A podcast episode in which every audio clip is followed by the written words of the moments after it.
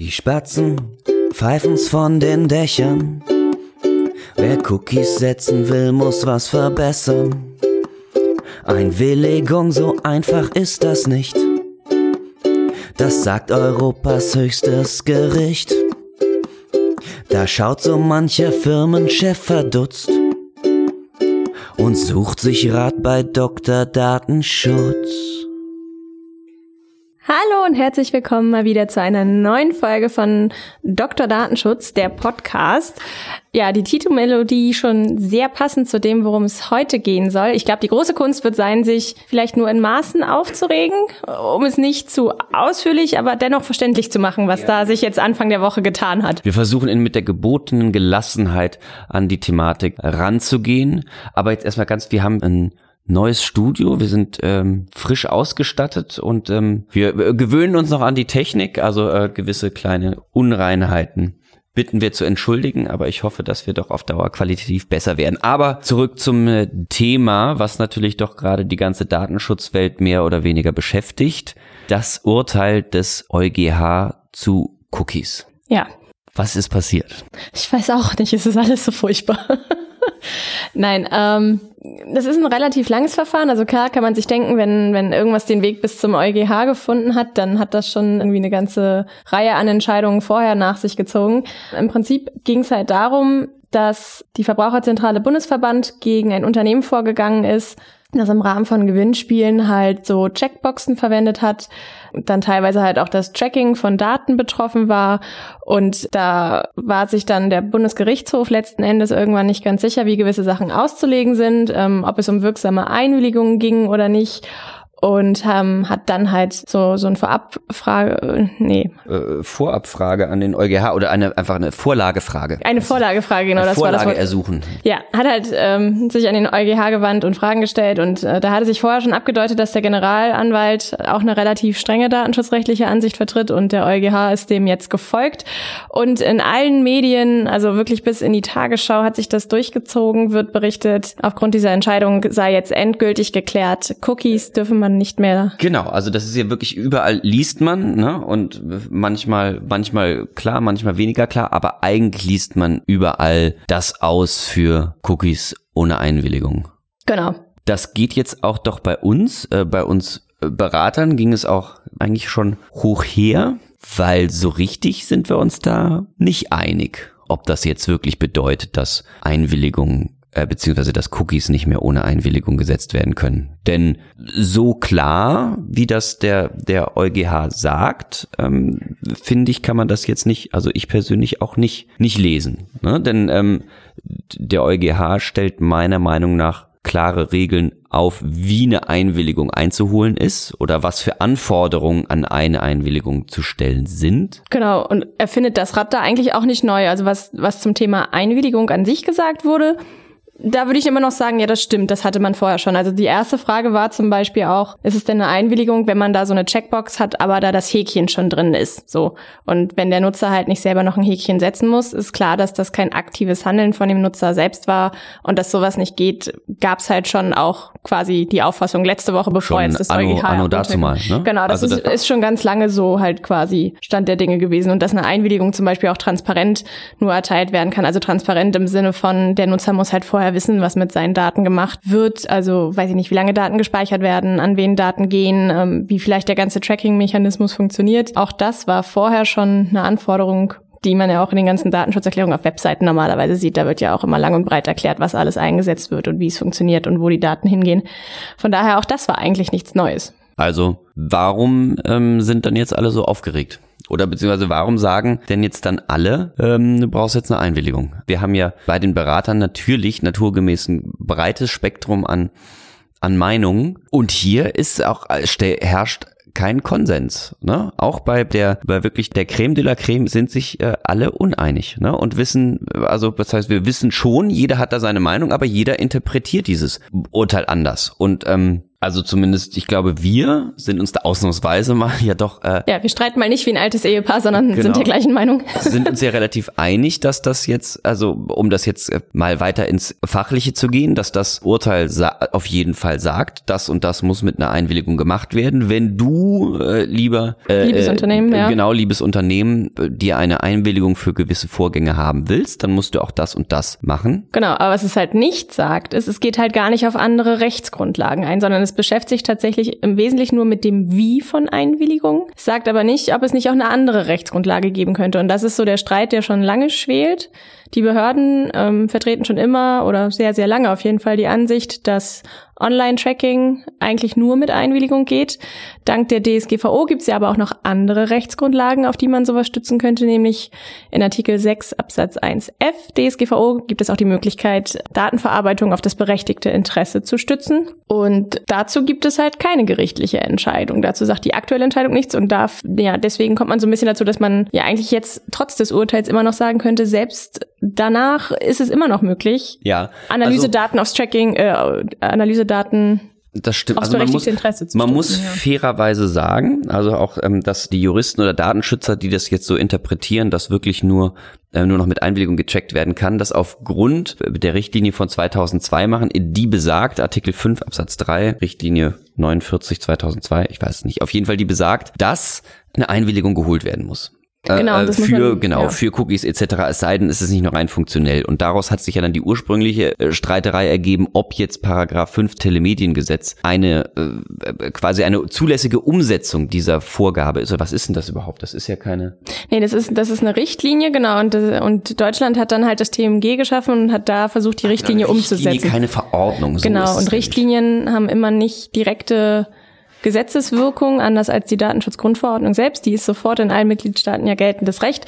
Die Richtlinie muss halt durch nationalstaatliche Regelungen umgesetzt werden. Momentan ist es halt auf jeden Fall so, dass die Richtlinie und die DSGVO parallel nebeneinander anwendbar sind und da ist auch irgendwie so ein bisschen, was geht denn nun vor? Ja, also und ich habe jetzt dieses Urteil auch schon einige oder beziehungsweise diese Beantwortung der Fragen, ein Urteil ist es ja nicht.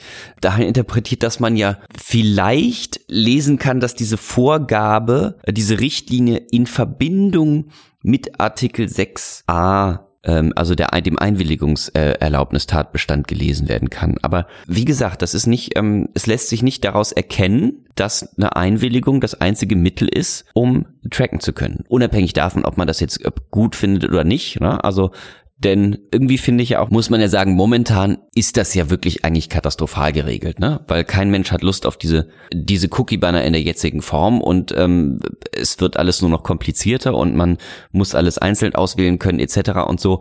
Also da kann man zumindest, wenn sich jetzt wirklich, und das zumindest das muss man ja auch sagen, dass natürlich die Tendenz, auch wenn das jetzt noch nicht klar entschieden ist, dass die Tendenz doch dahin geht, dass man wirklich nur noch mit Einwilligung tracken wird können. Auch wenn das jetzt aus diesem Urteil nicht lesbar ist. Zumindest aus unserer Meinung nicht lesbar ist. Wie gesagt, es gibt ja genug andere Stellen, die es so interpretieren. Ja klar, es ist so ein bisschen, finde ich, wirkt das Urteil so, als hätte man der E-Privacy-Verordnung vorgegriffen, weil man sich auf die ja irgendwie immer noch nicht einigen konnte.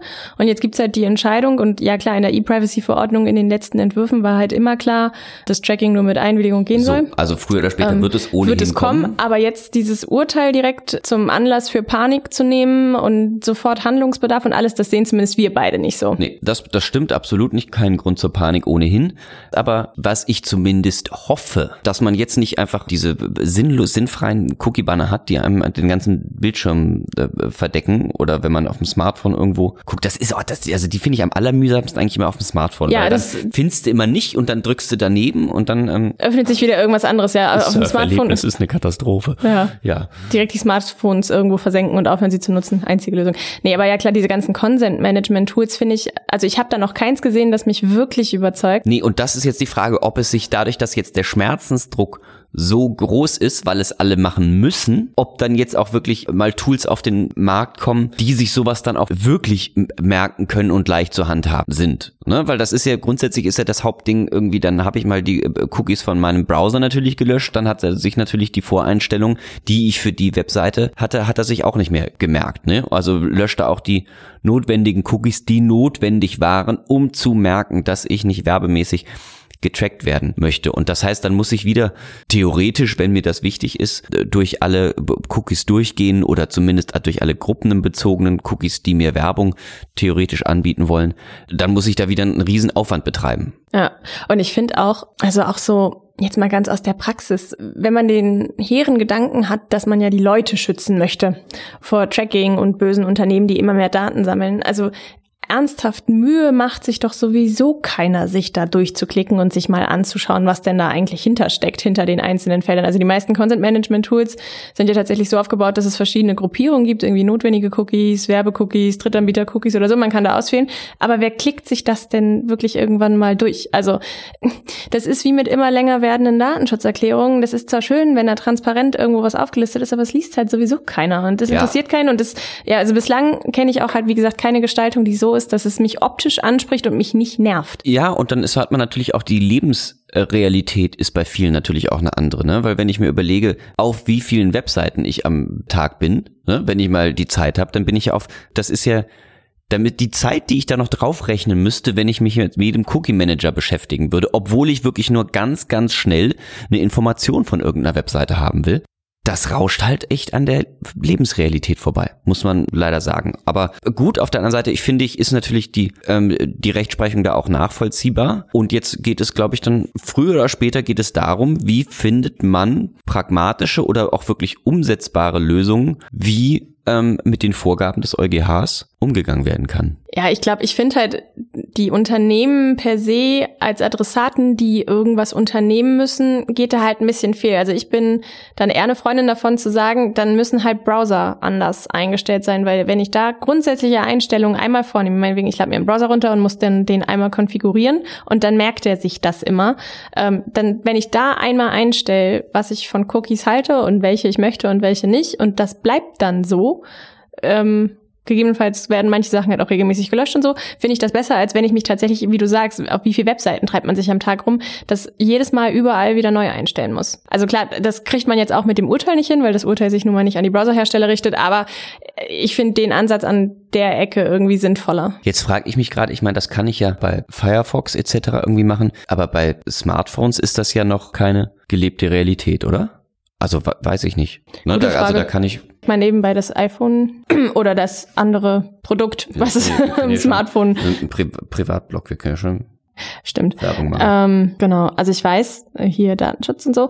Gute Frage, wie das da ist. Auf dem Smartphone ist es ja sowieso viel schwieriger zu erkennen, was für Tracker eingesetzt werden und überhaupt, das ist ja nicht so. Kann ich also genau, aber grundsätzlich würde man sagen, das ist natürlich doch auch schon viel eher von Relevanz als dieses browserbasierte Surfen, ne? Also zumindest sind jetzt die meisten Menschen oder sagen wir, würde ich doch sagen, oder die Smartphone-affinen Menschen surfen eher, also ich setze mich selten wirklich noch an Computer und... Ja, aber gut, das meiste Tracking funktioniert ja sowieso geräteübergreifend, das heißt, selbst wenn du das meiste am Smartphone machst und dich dann an den Laptop setzt und mit den gleichen Konten surfst, dann ist es egal. Spätestens dann siehst du, was alles getrackt wurde. Ja, nee, also finde ich jetzt so schnell auch nicht den Modus, wo ich da das Tracking ansehen oder beschränken oder gänzlich ausstellen könnte.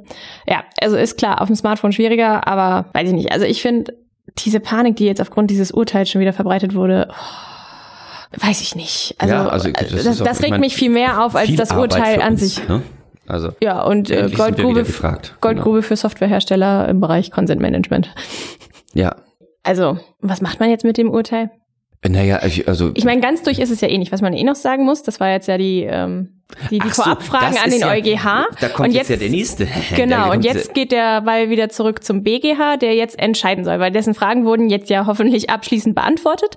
Und jetzt wird halt abgewartet, was der BGH sagt. Und das ist auch so ein bisschen das Argument von denen, die sagen, Cookies gehen jetzt tatsächlich nur noch mit Einwilligung, die sagen, spätestens der BGH wird das dann entscheiden. Wo ich mich aber auch ehrlich immerweise frage, also ich habe so ein bisschen mir mal den Verfahrenslauf angeguckt, auch das ist da so in dem Sinne nicht gefragt. Also ich weiß nicht, ob sich der BGH echt äußern wird, dass er klipp und klar sagt, andere Rechtsgrundlagen außer Einwilligungen kommen übrigens auch nicht in Frage, weil die sich im Verfahren ja auch grundsätzlich nur im Wesentlichen darüber gestritten haben, ob es eine wirksame Einwilligung war oder nicht. Diese Anträge sind nicht gestellt. Also das ist also irgendwie, es scheint doch verbreitete Meinung zu sein, dass sich der BGH da jetzt definitiv abschließend zu äußern wird, beziehungsweise ob das denn auch auf dem berechtigten Interesse zum Beispiel verarbeitet werden kann.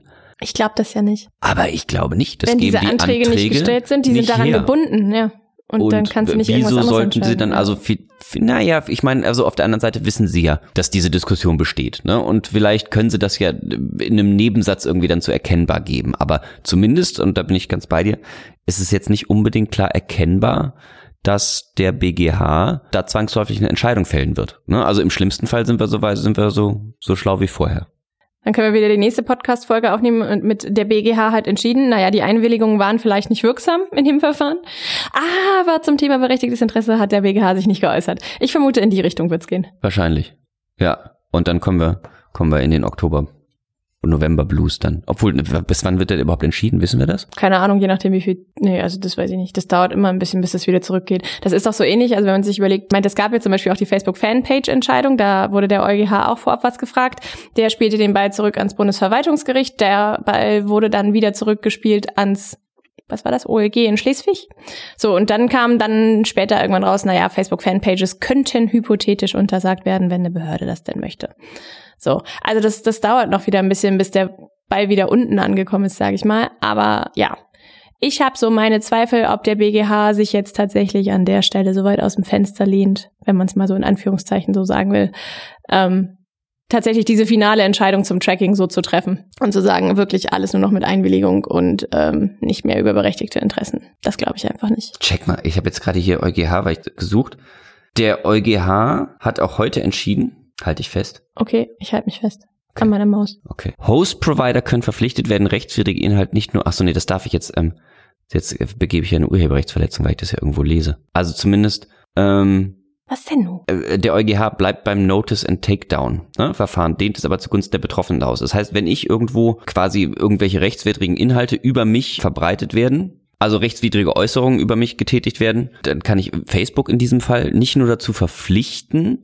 die rechtswidrigen Äußerungen von der Plattform zu löschen, ja, sondern auch nach weiteren Wort- bzw. sinngleichen Inhalten zu suchen und diese ebenfalls zu entfernen. Oh Gott. Das ist ganz schön krass. Das stelle ich mir in der Praxis schwierig vor. Ja, da wurde Frau Glawischnig-Piesczek als korrupter Trampel und miese Volksverräterin. Darf man das jetzt hier sagen? Naja, ist ja ein Zitat. So wurde sie bezeichnet, ne? Ja, okay, gut. Und wir sind nicht Facebook. Ah, das ist doch zum Glück, das ist doch im Gegensatz zu dem Urteil des Landgerichts Berlin doch mal eine sehr, sehr schöne Entwicklung. Ja, jetzt musst du auch sagen, was das Landgericht Berlin... Das Landgericht, also diese Künast... die Künast-Entscheidung, also schau, das ist ja leider nicht ganz unser Gebiet, noch ein bisschen, finde ich, also zumindest artverwandt.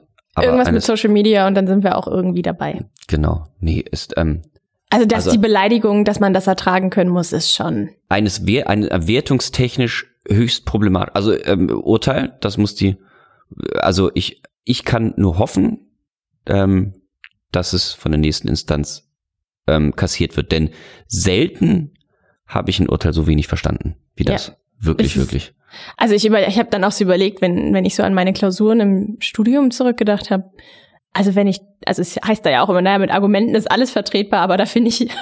Weiß ich nicht, ob man das noch Argumente nennen könnte, wenn man zu so einer Ansicht kommt. Also ich weiß nicht, ob man mit so einer Klausur bestanden hätte, wenn man zum gleichen Ergebnis gekommen wäre. Ich finde ja auch die Subsumption unter die Meinungsfreiheit, finde ich ganz problematisch. Also vielleicht, eigentlich kenne ich mich in diesem Rechtsgebiet doch auch schon ein bisschen aus, weil ich da doch auch gearbeitet habe. Und da finde ich, das ist schwierig. Aber wir driften ab. Wir schweifen ab. Aber wir driften ausnahmsweise mal mit Jura-Kram ab. Wir driften mit Jura ab. Lassen wir es für heute... warten ab, was der BGH sagt. Aber ansonsten, wie üblich, freuen wir uns auch immer über Rückmeldung, wenn vielleicht auch hier unsere Ansicht nach unserer Höreransicht vielleicht völliger Quark ist und das vielleicht der EuGH wirklich gesagt hat. Gerne. Geht alles nur noch mit Einwilligung. Bitte haut uns das um die Ohren. Lob, Kritik, alles. Wir sind dafür offen.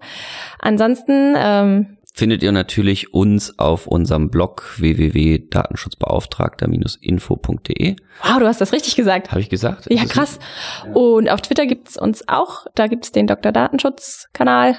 Nee, das sagt man anders, oder? Ich glaube, Dr. Daten findet uns auf Twitter unter Dr. Datenschutz. Ja, genau. Und ansonsten ist es das wahrscheinlich erstmal. So, schönen Abend, bis dann. Bis dann. Tschüss. Morgen. Schönen Morgen. Egal. Ja, stimmt. Hört man uns morgens oder abends?